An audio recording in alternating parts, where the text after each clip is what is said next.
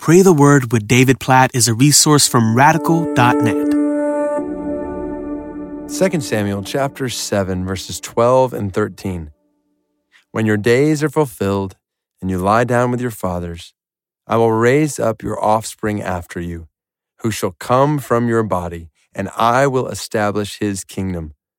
He shall build a house for my name, and I will establish the throne of his kingdom forever.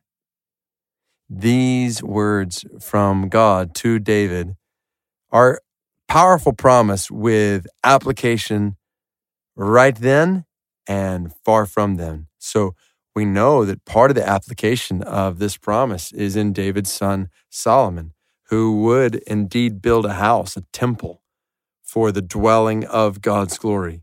Just as God had promised, that's exactly what happened in David's son Solomon. At the same time, when you hear the words, I will establish his kingdom, in verse 12, you might think, okay, so this is talking just about Solomon. But when you get to verse 13, and God says, I will establish the throne of his kingdom forever, that word forever just takes it up a whole nother notch. This is not just talking about David's kingdom or Solomon's throne that would last throughout Solomon's life. We're talking about a throne, a kingdom that would last forever, like without end, like still going on today. And 10,000, 10 trillion years from now, still going on. Forever is the word that 2 Samuel 7 13 uses. And so during this Advent season, we remember God's promise, not just to bless David or David's son Solomon, but God was going to send a king through David's line, through Solomon's line, who would reign forever. David's not reigning anymore. Solomon's not reigning anymore. And all the kings we read about in the Old Testament aren't reigning anymore. Jesus comes as king, and he is still reigning. And he will always reign as king. So, all throughout the Old Testament, we see this promise of a royal line and God's provision for his people through a coming king. And, and the Advent season reminds us that Jesus is that king and his kingdom will last forever. So, God, we pray with total trust in you. Kingdoms come, kingdoms fall in this world.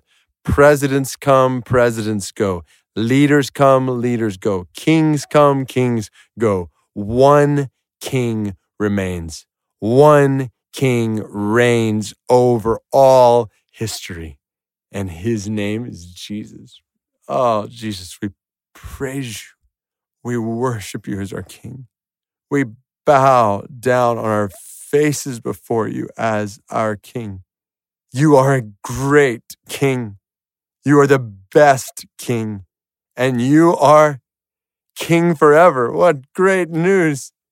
We think about even maybe a, leader we've liked in our life, and, and then they're not there anymore, and we are discouraged. God, we praise you that there will never be a day where we're discouraged in this sense because Jesus is our King now and Jesus will be our King forever and ever and ever. So, Jesus, we worship you now and we will worship you forever and ever and ever. We praise you as the promised King from David's line, whose throne is established for all of eternity.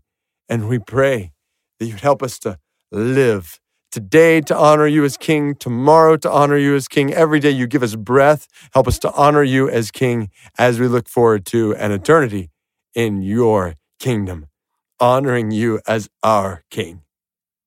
We praise you, Jesus. It's in your name we pray. Amen.